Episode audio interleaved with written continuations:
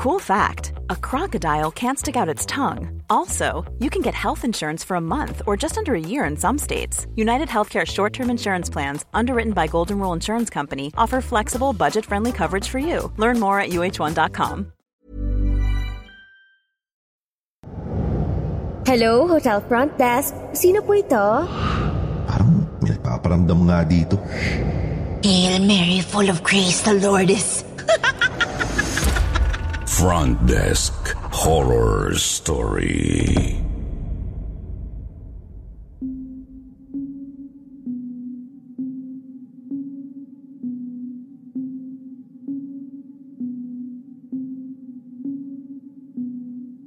Mga kakwentong takipsilim. Naranasan niyo namang magkaroon ng isang nakakatakot na experience sa isang hotel? Common na ang ganitong klaseng kwento sa mga guests.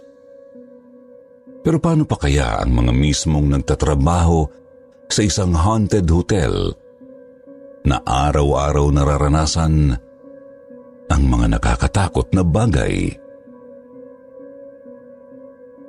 Tunghayan po natin ang kwentong ipinadala ni Kimberly, isang front desk officer sa isang hotel na pinamumugaran ng demonyo.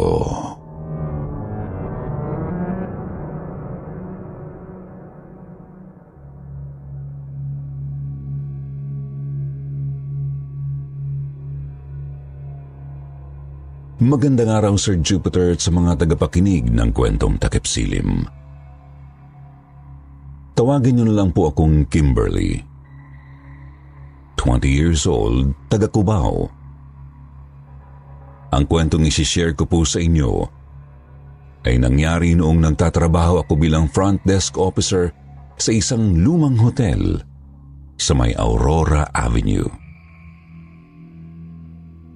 Hindi ko na lang po papangalanan ang eksaktong lugar. Pero talagang nakakapanindig balahibo ang aking karnasan dito. Totoo pala ang sinasabi nila na may mga lugar daw talagang pinamumugaran ng masasamang elemento. Ang mas masaklap, sa tingin ko'y demonyo na talaga ang nandoon. Isang demonyo na bumubulong sa mga tao na gumawa ng mga karumal-dumal na krimen.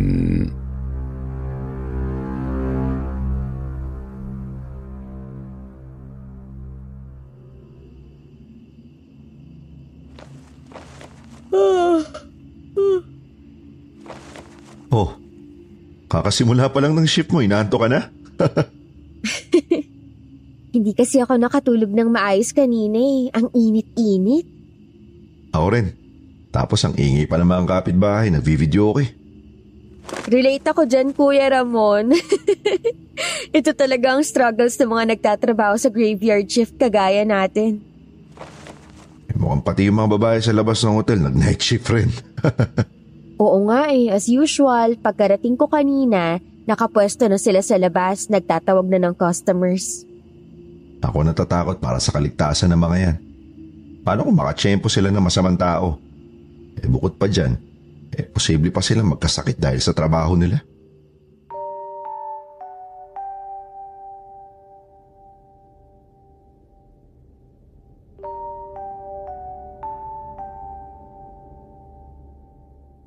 Hindi na lang po ako nagkomento, Sir Jupiter. Sa totoo lang po, isang bayarang babae din ang mama ko. Sa katunayan, isa sa mga clients niya, ang ama ko na hapon. Pero basta na lang daw siyang iniwan nito at hindi na nagpakita pa ulit. Lumaki ako na hindi nakaramdam ng pagmamahal mula sa aking ina. Pakiramdam ko nga pabigat o sagabal lang ang tingin niya sa akin. Minsan nga naitanong ko sa sarili ko, bakit kaya hindi na lang niya ako pinalaglag? kasi kahit pinalaki niya ako, naging miserable naman ang buhay ko.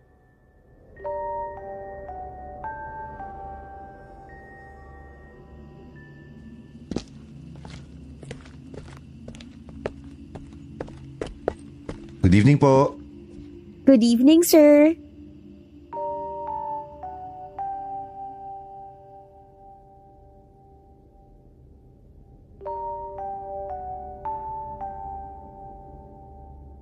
Dalawang lalaki ang pumasok, parehong nasa 50s at may kanya-kanya silang babaeng kasama. Sa tansya ko ay nasa early 20s ang mga babae. Parehong revealing ang mga kasuotan at parang linta kung makadikit sa mga kasama nila. Kumuha sila ng dalawang room at ako pa mismo ang naghatid sa kanila. Room 206 at room 207 ang mga kwartong kinuha nila. Pagkatapos kong masiguro na okay na sila sa kwarto nila, bumaba na ako at bumalik sa front desk.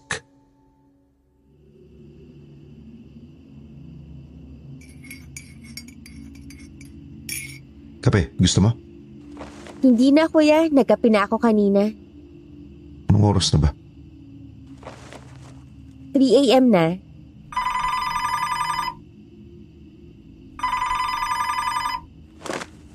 Hello, hotel front desk.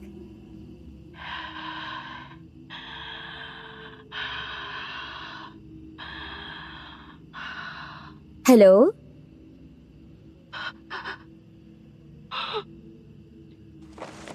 Hello, sino po ito? Tulong. Hello? Hello? Uso na talaga ang prank calls ngayon. Walang magawa sa buhay.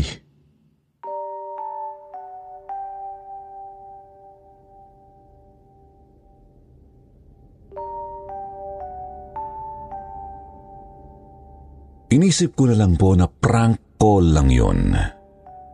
Pero ang weird talaga ng pakiramdam ko. Pakiramdam ko talaga ay merong mali.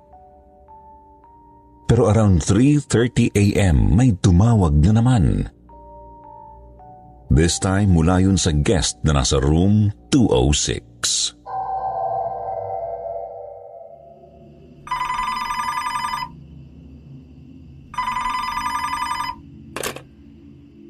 Hello?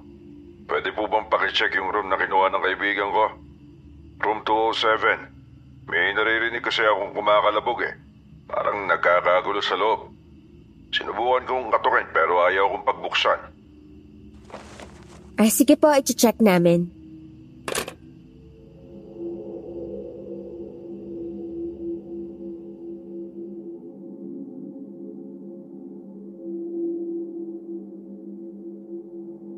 Sinabi ko agad kay Kuya Ramon ang sitwasyon at sinamahan ko na rin siya sa pag-akyat.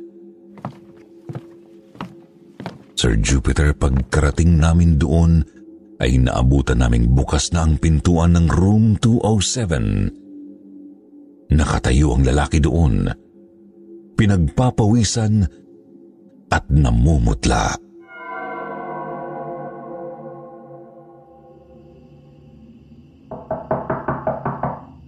Pare, ano ba nangyayari sa'yo? Salita ka nga. Nakakabahan ako sa'yo eh. Dito lang po muna kayo ha. Ah, i-check ko lang po yung kwarto para malaman natin. Sir, teka. Hoy pare, ano ginagawa mo?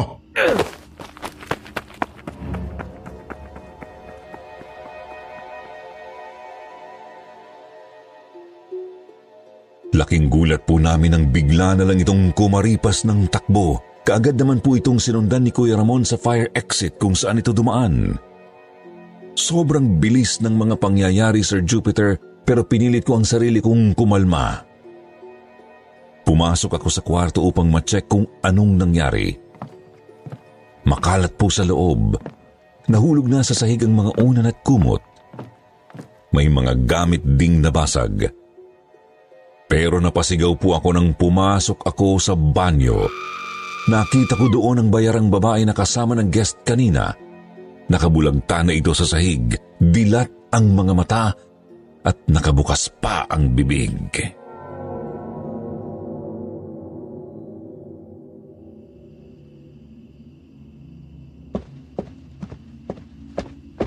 Ano nangyayari? Ba't ka sumisi... Diyos ko po. patay na siya. Sa tingin ko, kagagawan to ng kaibigan niyo. Kaya bigla na lang siyang tumakbo. Sir Jupiter ipinasara muna ng may-ari ang room 207. Bukod kasi sa isa itong crime scene, marami ring mga nasirang gamit doon na kailangang palitan.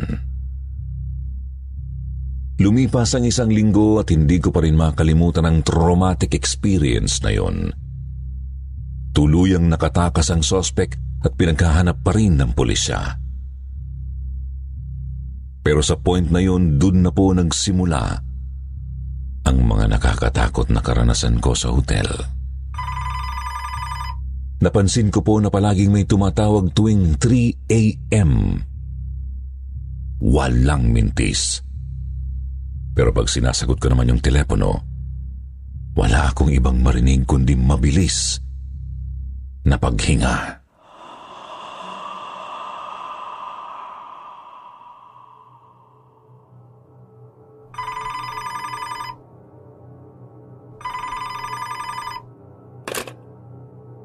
Hello? Kung wala kang magawa sa buhay mo, huwag kami ang paglaruan mo. Hindi ka na nakakatuwa.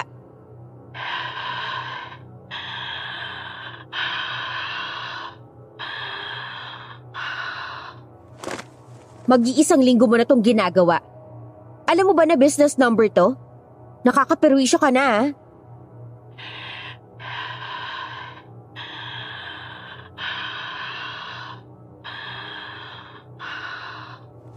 Wala akong panahon para sa'yo.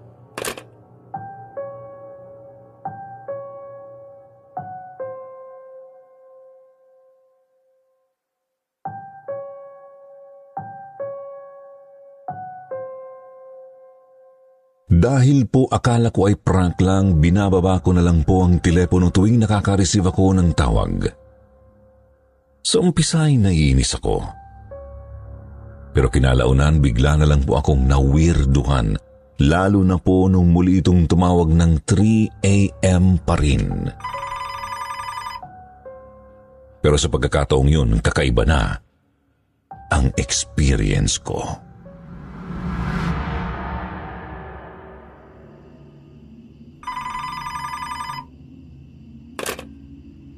Ikaw na naman? Ano ba talaga ang kailangan mo? Nagsusulisit ka ba? O sadyang wala ka lang magawa sa buhay?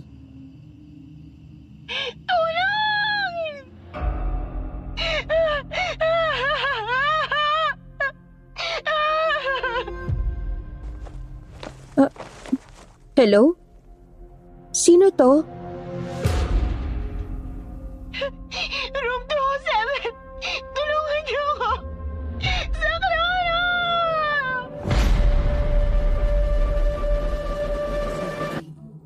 Aksidente ko pong naibaba ang telepono dahil sa labis na takot at pagkagulat. Bakit may tumawag mula sa room 207? Eh sarado naman yun. Bigla ko tuloy na alala yung krimen na nangyari doon. Hindi kaya nagpaparamdam ang kaluluwa ng babaeng namatay sa loob ng kwartong yun? Sir Jupiter, simula pa lang pala yun ng mga mas nakakatakot na bagay dahil isang gabi.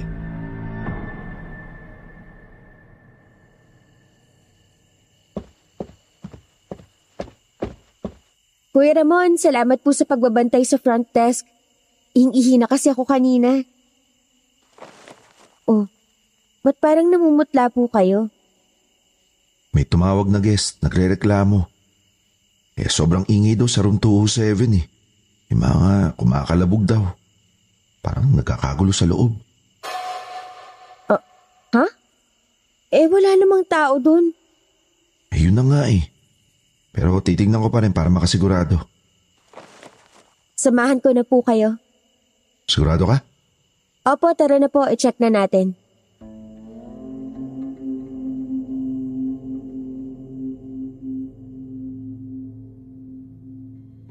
Kahit na pareho kaming ginakabahan, sabay po kaming umakyat ni Kuya Ramon at pumunta sa room 207. Sarado po yun at wala naman kaming narinig na kahit anong ingay. para makasiguro. Binuksan pa rin po namin ito at wala namang kaming nakitang kahit sino.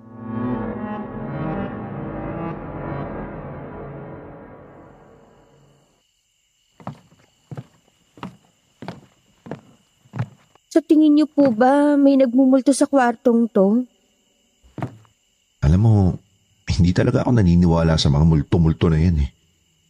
Pero base sa mga nangyayari mula nung may pinatay dito, parang wala akong ibang maisip na dahilan. Parang may nagpaparamdam nga dito.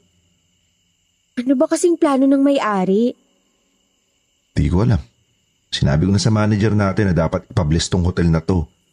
Sabi niya oo raw, pero wala naman nangyayari.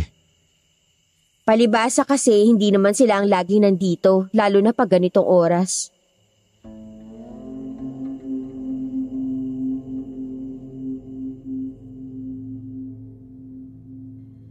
Lumabas na lang po kami sa kwarto at muli itong inilak. Bumalik na ako sa front desk at si Kuya Ramon naman ay bumalik sa pwesto niya sa entrance. At dahil walang dumarating na guests, mabilis po akong hinila ng antok. Hindi ko na malayang nakatulog na pala ako, Sir Jupiter. Pero biglang po akong naalimpungatan ng maramdaman kong may kumalabit ng malakas sa akin.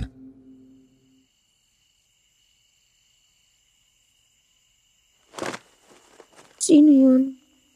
Ako lang naman mag-isa dito ah.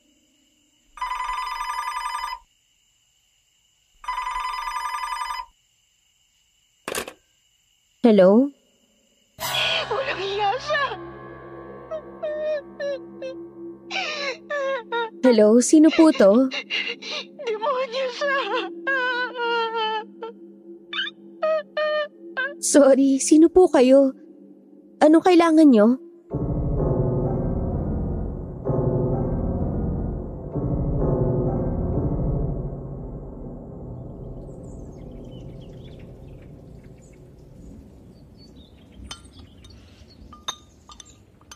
Bakit hindi ka makasagot? Totoo bang doon ka sa hotel na yung nagtatrabaho? Oo, ma. Doon nga ako nagtatrabaho. Anong problema? Mag-resign ka. Ngayon din. Ma, pwede ba? Maayos ang trabaho ko. Kung iniisip mo nagbebenta ako ng puri sa hotel na yon, nagkakamali ka. Nasa front desk lang ako. Malinis at desente ang trabaho ko. Pinalalabas mo ba na maruming babae ako dahil sa trabaho ko? Kung hindi dahil sa trabahong to, wala kang kakainin. Hindi ka rin sana nakapag-aral. Tama na ma, ang aga-aga. Wala akong panahong makipag-away sa'yo, pagod ako. Makinig ka sa akin. Hindi safe ang hotel na yon. Pinamumugaran yun ng demonyo.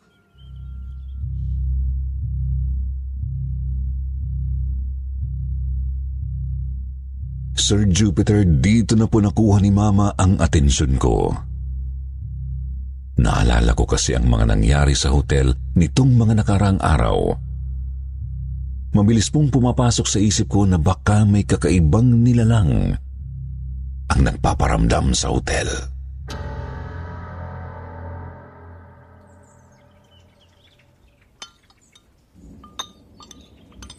Anong ibig niyong sabihin? Hindi lang akong may masamang karanasan sa hotel na yon. Pati ng mga kasamahan ko. Naranasan din ang If you thought the only way to get a more defined jawline with natural looking results was through surgery, think again. Juvederm Volux XC is a non surgical injectable gel filler that improves moderate to severe loss of jawline definition and can help you achieve natural looking results with little downtime. Even better, this improved definition lasts up to one year with optimal treatment. No maintenance required. Improve jawline definition for a smooth, sculpted look with Juvederm Volux XC. For important safety information and to find a licensed specialist, visit juvederm.com. That's J U V E D E R M.com. Not for people with severe allergic reactions, allergies to lidocaine, or the proteins used in Juvederm. Common side effects include injection site redness, swelling, pain, tenderness, firmness, lumps, bumps, bruising, discoloration, or itching. There's a risk of unintentional injection into a blood vessel, which can cause vision abnormalities, blindness, stroke, temporary scabs, or scarring. Talk to a licensed specialist to find out if it's right for you. Everyone knows therapy is great for solving problems, but getting therapy has its own problems too, like finding the right therapist, fitting into their schedule, and of course, the cost. Well, BetterHelp can solve those problems. It's totally online and built around your schedule. It's surprisingly affordable too. Connect with a credentialed therapist by phone, video, or online chat, all from the comfort of your home. Visit betterhelp.com to learn more and save 10% on your first month. That's BetterHelp H E L P. Pagpaparamdam ng demonyo sa hotel na pinagtatrabahuhan mo. Anong nangyari? May isang client akong nakasama doon. Maraming taon nang nakakalipas. Hindi ka pa pinapanganak. Habang nasa shower ang kliyente ko, bigla akong may narinig na bumubulong sa akin. Sa umpisa, hindi ko maintindihan. Hindi ko marinig ng maayos eh. Hanggang sa malinaw kong narinig ang malalim na boses ng isang lalaki. Nakakapangilabot siyang pakinggan. Isa lang talagang pumasok sa isip ko noon. Demonyong nagsasalita. At inuutusan niya akong patayin ang kliyente ko habang nasa loob pa raw to ng banyo. Napakadetalyado ng mga gusto niyang gawin ko. Kinokontrol ka niya? Sinubukan niya. Pero hindi ako nagpadala sa kanya. Nilabanan ko. Sa panahong yon, matagal na akong hindi nagdarasal. Pakiramdam ko kasi, wala akong karapatang tumawag ng Diyos dahil sa, sa klase ng trabahong meron ako. Pero nung oras na yon, alam kong wala na akong ibang makakapitan. Diyos lang talagang makakatulong sa akin. Kaya nagdasal ako ng nagdasal hanggang sa nawala na yung boses na bumubulong sa akin. Hindi ko na hinintay na matapos maligo ang client. Mabilis na akong tumakbo palabas ng hotel at hindi na ako bumalik doon kahit kailan. Naikwento ko sa mga kasamahan kong nangyari at sila din pala may naranasan. Naranasan din nilang naranasan ko. Ba- bakit? Pa- pa- paano? May kasamahan kaming sinaksak ng client niya sa hotel na yon. Nung dinampot ng pulisyang lalaki ang sabi niya, may narinig daw siyang bumubulong sa kanya na patayin ang kaibigan namin. At ang pinakamalala, may kasamahan din ako na nagpadala sa bulong ng demonyo. Sinakal niya ang client niya habang nagtatalik sila. Hanggang ngayon, nasa kulungan pa rin siya. Sinisisi niya ang sarili niya kung bakit pumasok pa rin siya sa hotel na yun kahit winarningan na namin siya. Kaya Kim, makinig ka sa akin, ha? Umalis ka na sa lugar na yon. Alam kong isang walang kwentang ina ang tingin mo sa akin pero ayoko mapahamak ka.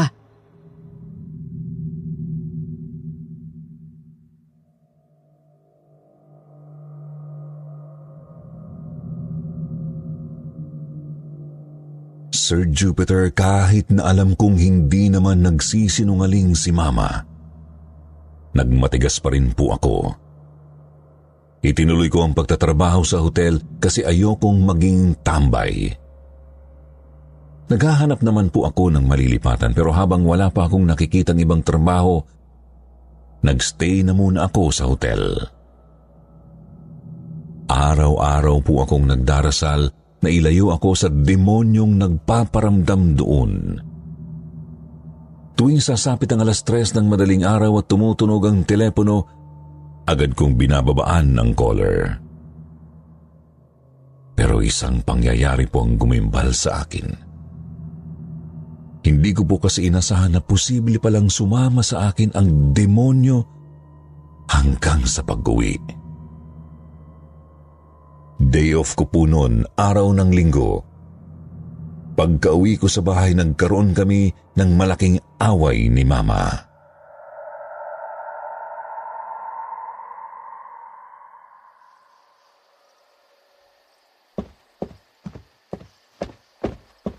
Nagdala ka na naman ng lalaki dito sa bahay? Ano ka ba, ma? Wala ka ba talagang kadala-dala? Mabait si Tonyo, huwag ka mag-alala. Mala ko niyan, tsaka malaking pera din ang ginagastos niya para sa akin. Paano kung may asawa na naman yan? Baka nakakalimutan mo, nung isang buwan, sinugod tayo dito ng asawa ng lalaki mo. Gusto mo bang maulit yun? Hindi na mangyayari yon. Sigurado ako, walang sabit si Tonyo. Minsan na akong muntik pagsamantalahan ng isa sa mga lalaking dinala mo dito. Grabe, ma. Wala ka ba talagang pakailam sa akin? Ang drama mo, ah. Wala ngang mangyayaring masama. Kilala kong lalaking to. Hindi na mauulit ang mga nangyari nun.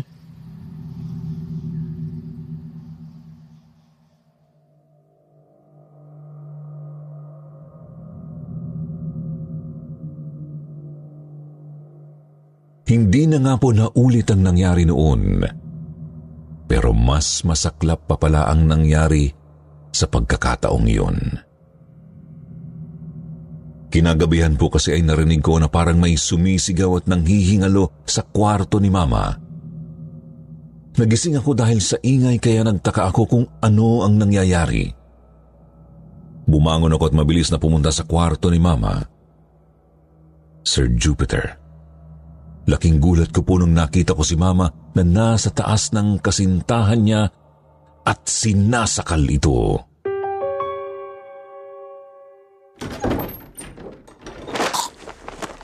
Ma! Ano ginagawa mo? Tumigil ka! Bitiwan mo siya, ma! Ano ba? Tumigil ka na! Huwag kang makialam dito!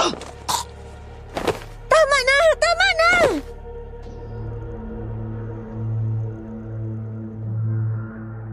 Dahil po sa ginawa ko ay nahulog si Mama sa higaan at napahiga sa sahig. Yung kasintahan naman niya ay takot na takot. Mabilis itong nagbihis habang paulit-ulit na tinatawag na baliw ang mama ko. Pagkatapos nung nagkumaripas na ito ng takbo palabas ng bahay namin.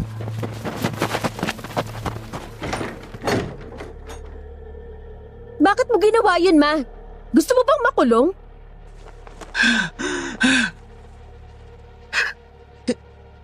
Hindi ko alam. Anong hindi mo alam? Imposible ang sinasabi mo, ma. Ano ba? Mag-isip ka nga. Kailan ka pa naging mamamatay tao?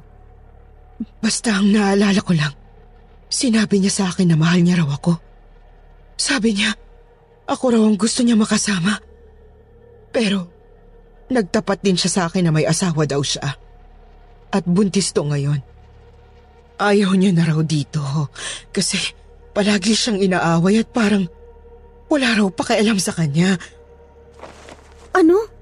Akala ko ba... Oo na, oo na. Mali na naman ako. Lintik na buhay to. Palagi na lang ako napupunta sa maling lalaki. Kaya sobra akong nagalit ng pinagtapat niya yon. Hanggang sa may narinig akong boses na bumulong sa akin. Nakakapangilabot. Parang yung bumulong sa akin noon sa hotel na pinagtatrabahuhan mo. Habang tumatagal, nahihipnotismo na ako sa boses niya. At yun na nga, sinunod ko ang utos niya. Sinakal ko si Tonyo. Sinasabi mo bang... Sa tingin ko, sinundan ka ng demonyong nakatira sa hotel. Dahil po sa pangyayaring yun, nagdesisyon na akong mag-resign na sa trabaho ko. Matitiis ko pa po siguro yung mga pagpaparamdam sa hotel. Pero yung pati sa pag-uwi ko ay susundan ako ng demonyo, hindi ko na po kaya yun.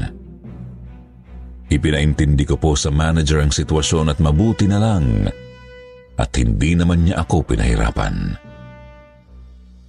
Nakiusap lang siya sa akin na magstay muna ako ng isang linggo para i-train yung papalit sa akin.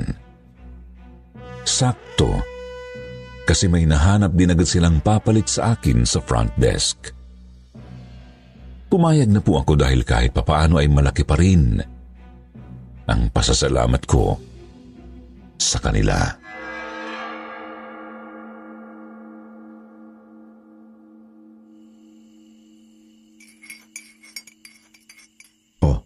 Huling shift mo na pala ngayon.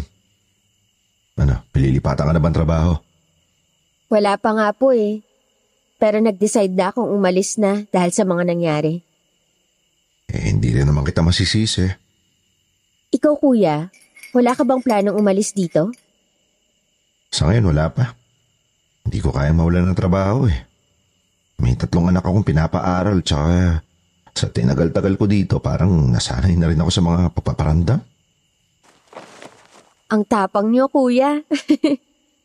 Eh, wala rin akong pagpipilian kundi tapangan yung sarili ko. Tsaka, dati naman kasi, di ako naniniwala sa mga multo-multo na yan. Kaya di siguro nagtagal ako kasi hindi ako nagfo-focus sa mga nakakatakot na bagay. Pero, hindi talaga kita masisisi sa desisyon mo, Kim. Ikaw ba naman ang sundan ng demonyo hanggang sa bahay? Huwag niyo na lang po sigurong sabihin sa papalit sa akin yung tungkol sa mga naranasan natin. Baka hindi umabot ng isang linggo eh. Eh, yun na nga eh. Baka matroma pa.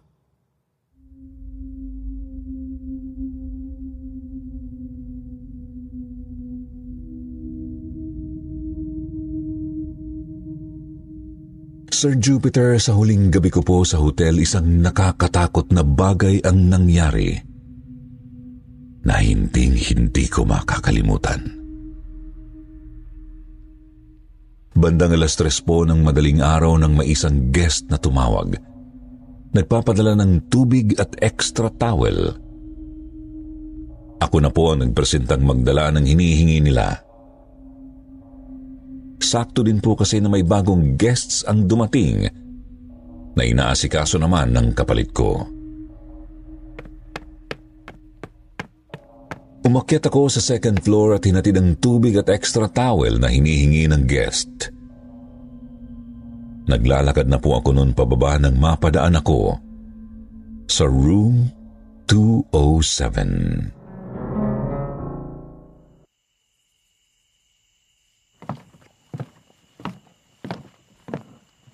Ba't to nakabukas? Ang akala ko ba pinapalak muna to ng may-ari? Under renovation pa to ah.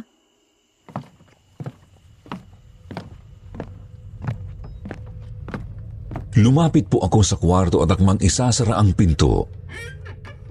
Pero laking gulat ko po nang maramdaman ko ang isang malamig na kamay na humawak sa akin. Napasigaw ako ng malakas nang bigla kong hilahin ito papasok ng kwarto. Ah! Tulong! Tulong! Sobrang dilim sa loob. Ang tanging nagbibigay liwanag lang sa kwarto ay ang sinag ng buwan na tumatagos mula sa bintana. Napakalamig po sa loob. Kinikilabutan ako sa hindi ko maipaliwanag na dahilan.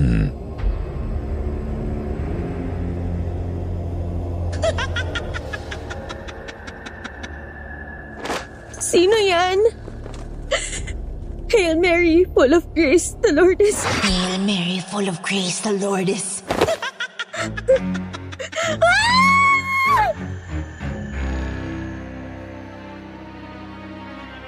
Sir Jupiter, may nakita po akong anino na nakatayo sa may bintana. Isang napakalaking bulto. May sungay. Nakakapanghilakbot po itong tingnan. Sa sobrang takot ko ay kinalampag ko ng kinalampag ang pintuan habang patuloy na sumisigaw. Tulong! Tulungan niyo ako! Kuya Ramon! Kim, ano nangyayari sa'yo? Paano ka nakapasok dito? Nakalakto ah.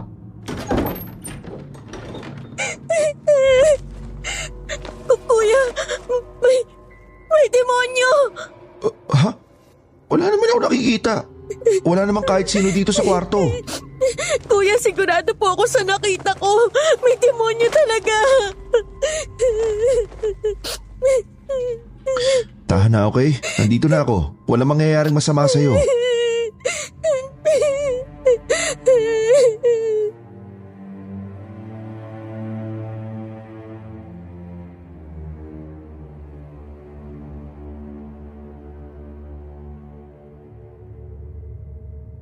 Mabuti na lang po at yun na ang huling gabi ko sa hotel na yon. Kasi hindi ko na talaga kayang bumalik pa sa nakakatakot na lugar na yon. Limang taon na po ang nakalipas. At hanggang ngayon, naaalala ko pa rin ang nakakapangilabot kong karanasan doon. Mula po noon ay wala na akong narinig na kahit anong balita tungkol kay Kuya Ramon at sa hotel na yon. Ayoko na rin namang makibalita kasi pilit ko na itong ibinabaon sa limot. Sa ngayon naman po, nagtatrabaho pa rin ako sa isang hotel. Mas malaki na. Maraming tao at sa awa ng Diyos, wala na akong mga nakakatakot na karanasan dito. Hindi pa rin po maayos ang relasyon namin ng mama ko.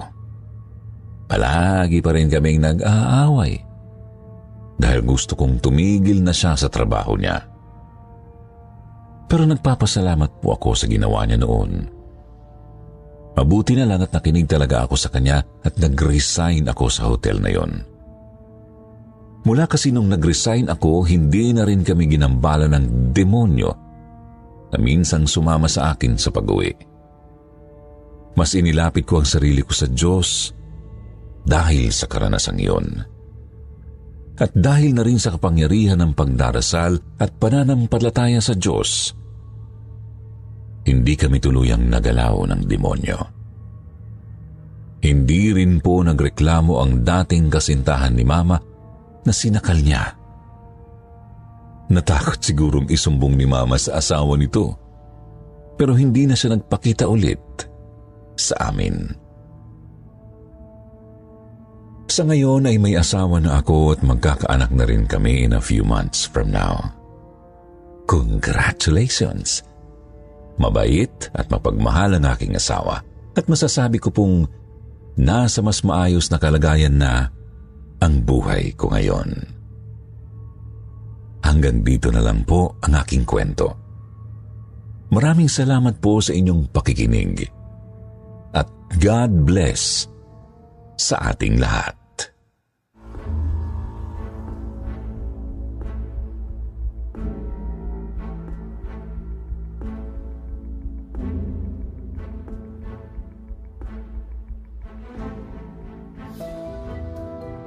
Oh, akala nyo wala? Meron pa rin dahil paborito nyo ang portion na to. Shout out kay Irish Herodias Margie Gadate, A.R. Briones, Angel Gauran, Shirley Carillo, shout out kay Galactic Star, Judel Tamayo, Ashriel Aguilar, Bernadette Arcalas at Ansale Aiza. Basahin naman natin ang ilan sa mga magagandang comment mula kina Malayang Amihan at Jaja Barakel. Sabi ni Malayang Amihan, Voice Talent, Narrator and Stories Grabe mga walang tapon, sobrang ganda. Maraming salamat po, lalo na rin sa mga sender na nagpapalala ng iba't ibang kwento at karanasan. Salamat po sa inyong pagbahagi. God bless us all. Sabi naman ni Jaja pa shoutout po sa inyong mga narrators na sobrang gaganda ng boses. Salamat po. Yung mga artists na kasali sa kwento, nakakakilig minsan ng boses. Di ko na alam kung matatakot ako o mai-in love. Kakaganda daw ng mga boses, kaya laki akong nakikinig. Kahit mga lumang kwento po, pinakikinggan ko na. Kaya more power po sa inyo. Salamat ng marami. Sa mga hindi po nabanggit sa susunod na lang po, huwag niyo pong kalimutan na mag-reply sa ating shoutout box na nasa comment section para ma-shoutout ang pangalan niyo. Muli po mula sa bumubuo ng kwentong takip silim, ito po ang inyong lingkod, Jupiter. Nagpapasalamat.